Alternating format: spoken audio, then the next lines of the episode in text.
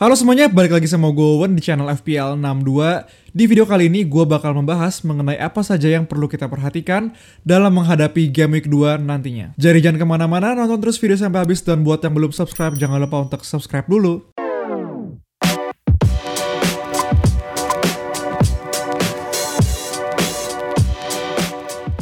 Tapi sebelum mulai gue mau ingetin lagi sama satu game yang seru banget yaitu MPL Fantasy.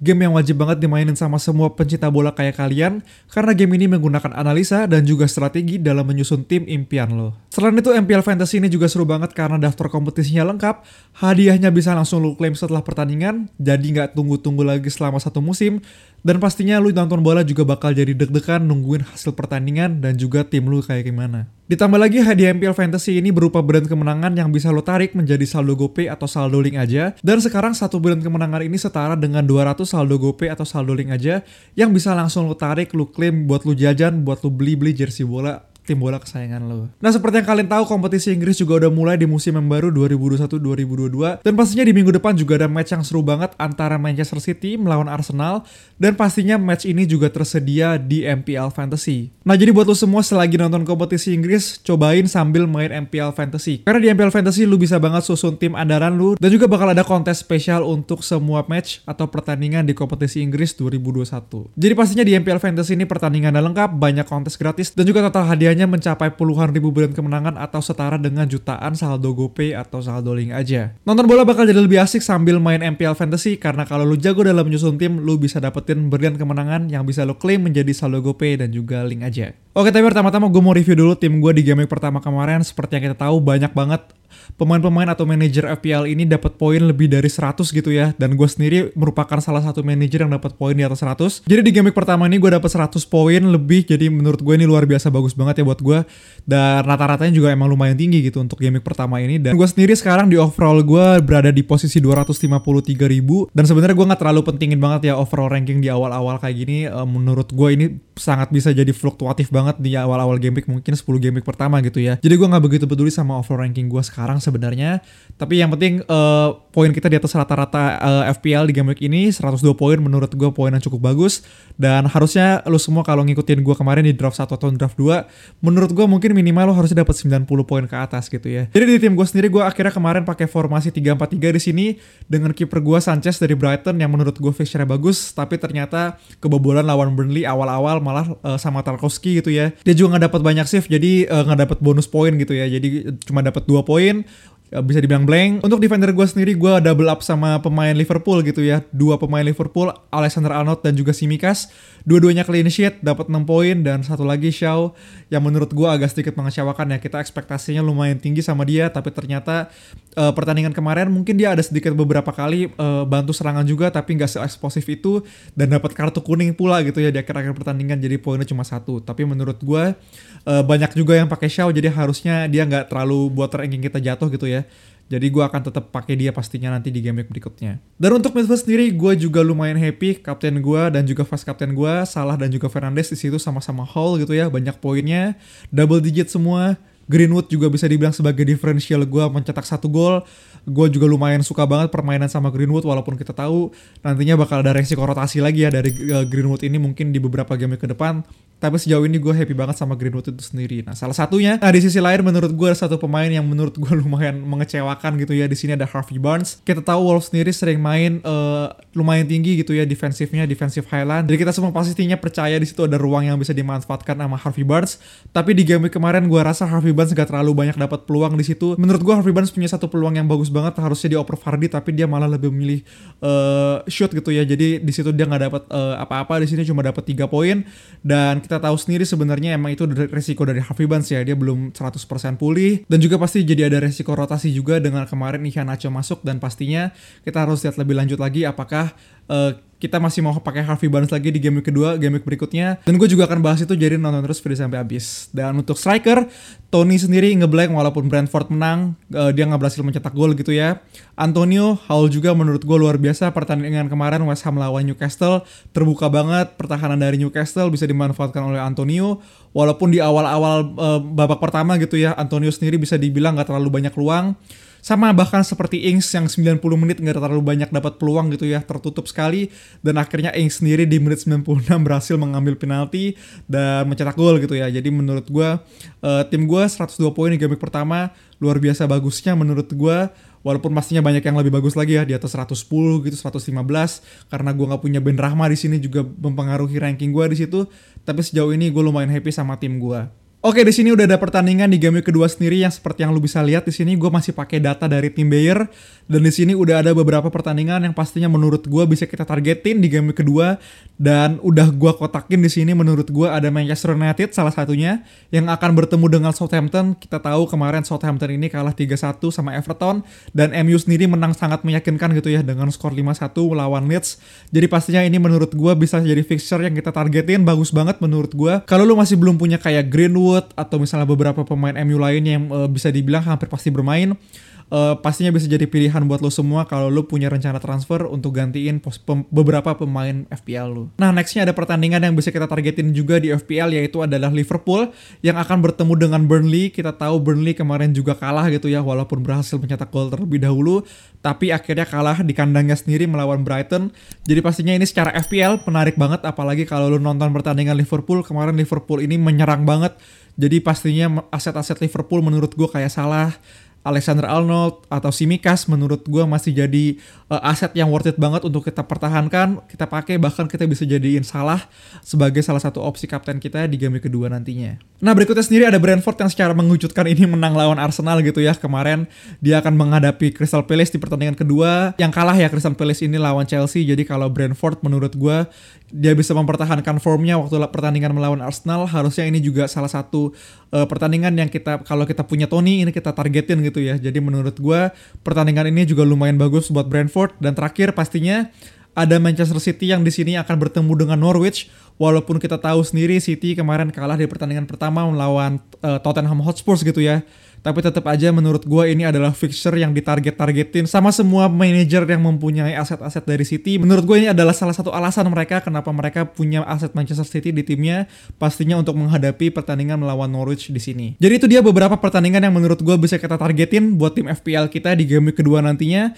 Gue rasa juga pastinya uh, tim-tim tersebut punya potensi pemain-pemainnya untuk bagus banget menghasilkan poin FPL kita dan dan juga beberapa nama yang gue nggak sebutin di sini misalnya kayak Spurs, Villa juga pastinya masih bagus banget kalau lihat pertandingannya di sini. Jadi itu adalah beberapa pertandingan yang menurut gue oke okay banget dan berikutnya gue akan jadi berikutnya gue akan membahas mengenai transfer plan gue. Oke jadi seperti yang udah gue bilang tadi gue lumayan kecewa sama Harvey Barnes sendiri sama penampilannya di game pertama kemarin. Walaupun sekali lagi gue harus ingetin bahwa satu pertandingan itu nggak bisa mencerminkan ya performa dia nantinya gitu ya. Tapi menurut gue dengan pertandingan kemarin pastinya banyak banget manajer juga yang uh, kecewa sama pertandingan ini, kecewa sama Harvey Barnes dan dia juga ada resiko rotasi. Dan sebenarnya di slot ini juga nggak cuma Barnes gitu ya, nggak cuma pengganti Barnes, cuma mungkin kayak ada Gundogan di situ di harga 7,5 yang mirip-mirip sama Harvey Barnes dan dia juga cedera.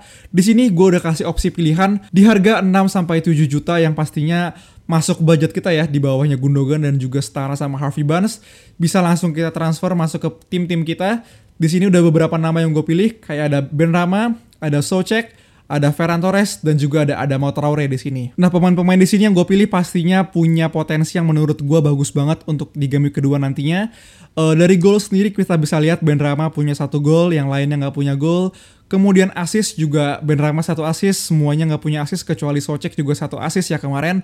Dan goal attempt di sini bisa dilihat atau percobaan mencetak gol paling banyak di sini adalah Adama Traore dengan 6 golnya, disusul sama Socek dengan 4 percobaan gol dan yang paling jelek itu tetap Harvey Barnes ya di sini dengan satu gol attemptnya. Kemudian untuk XG dan penalti, Harvey Barnes di sini juga masih paling jelek dengan 0,07 angkanya jelek banget menurut gua. Dan yang paling bagus di sini adalah Adama Traore dengan 0,81 poinnya, XG-nya lumayan tinggi hampir satu gitu ya. Disusul sama Socek di sini 0,9 dan juga Ferran Torres di bawahnya dan dua terburuk masih Harvey Barnes dan juga di sini ada Ben Rama untuk XG dan penaltinya. Kemudian beralih untuk XGI atau goal involvement. Di sini bisa dilihat Harvey Barnes lagi-lagi paling jelek XGI-nya di sini. Dari empat pemain lainnya di sini ada Ben Rama juga 0,51, Socek 0,71, Ferran Torres 0,80 dan lagi-lagi paling tinggi di sini adalah Adama Traore dengan 0,89-nya. Jadi pastinya di sini adalah beberapa nama yang pastinya kalau lihat secara data lebih bagus daripada Harvey Barnes itu sendiri. Dan untuk feature sendiri bisa lo lihat di sini Harvey Barnes dari Leicester sendiri akan ketemu West Ham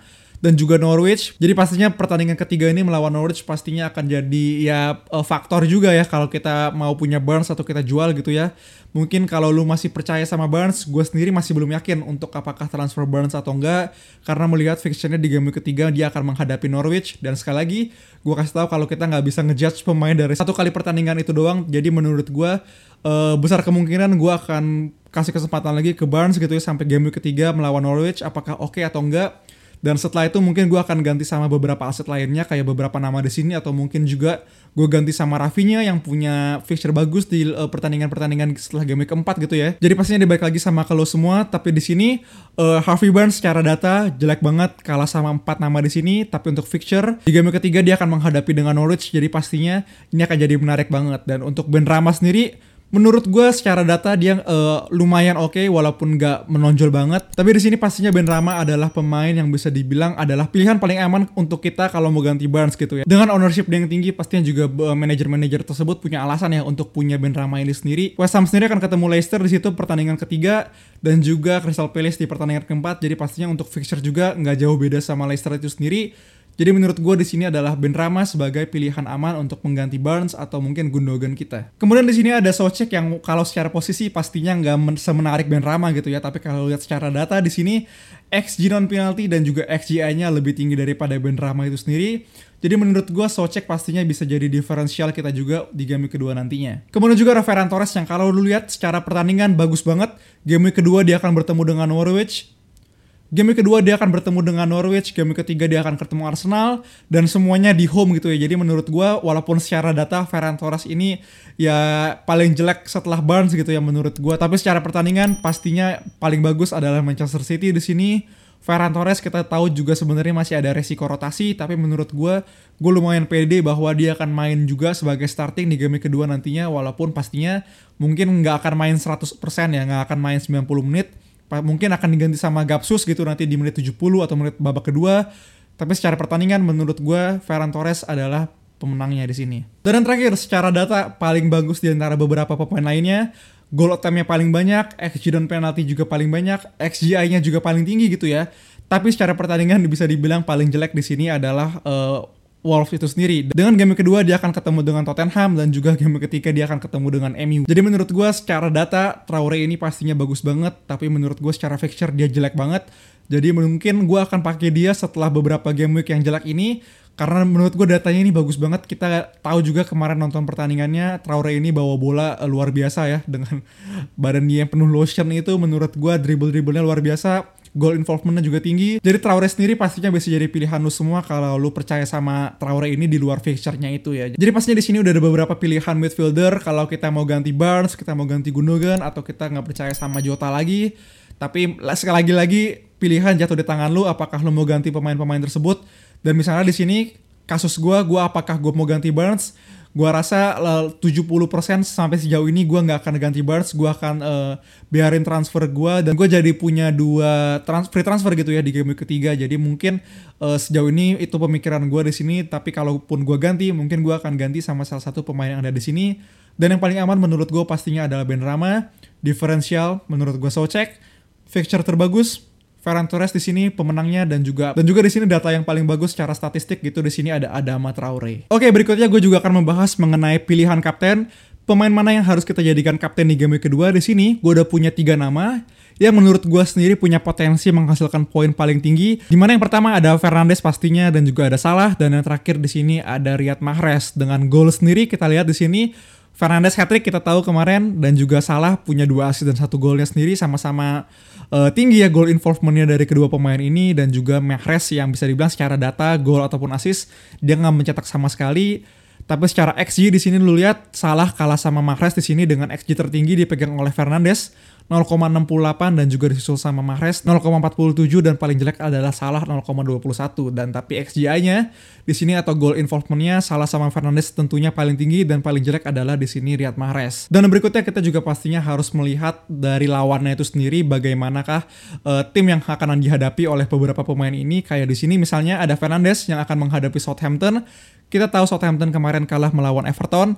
Dengan XGC-nya dia paling jelek ya gitu 2,09 atau expected goal conceded-nya sampai 2,09 jadi pastinya menurut gue di sini Fernandes adalah pilihan yang menarik banget tapi kalau lihat Burnley juga nggak kalah menariknya, terutama didukung sama faktor uh, Liverpool ini akan bermain home gitu ya. Udah lama penonton ini nggak masuk ke Anfield dan juga pertandingan berikutnya akan menghadapi Burnley yang kemarin juga kalah sama Brighton di home. Pastinya ini akan jadi faktor yang luar biasa beda banget gitu ya.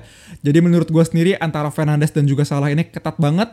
Dan kalau lo mau diferensial menurut gue pertandingan melawan Norwich juga bisa jadi pertandingan yang bisa dibilang diferensial gitu ya untuk Riyad Mahrez sendiri jadi pilihan kapten.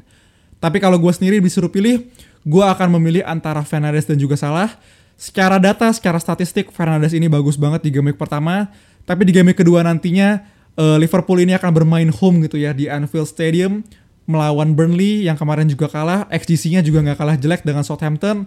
Jadi pastinya ini menarik banget dan gue sejauh ini gue rasa gue akan jatuhin pilihan gue ke salah. Oke jadi untuk transfer plan gue sendiri di game kedua kemungkinan besar gue nggak akan melakukan transfer apa pun. Di sini gue masih harusnya bisa kasih kepercayaan gue ke Barnes lagi ya untuk game kedua dan gue juga mau targetin pertandingannya melawan Norwich. Jadi gue sampai sejauh ini punya rencana gue nggak akan melakukan transfer sampai game ketiga. Nanti gue akan melakukan mungkin satu atau dua transfer gitu ya. Gue akan mengganti mungkin uh, si Mikas yang udah nggak main lagi gitu ya. Karena Robertson juga udah sembuh cederanya atau mungkin Greenwood yang punya resiko uh, rotasi juga di MU sendiri ya. Jadi sejauh ini gue merasa gue nggak perlu melakukan transfer di game kedua gue karena nggak ada pemain yang cedera.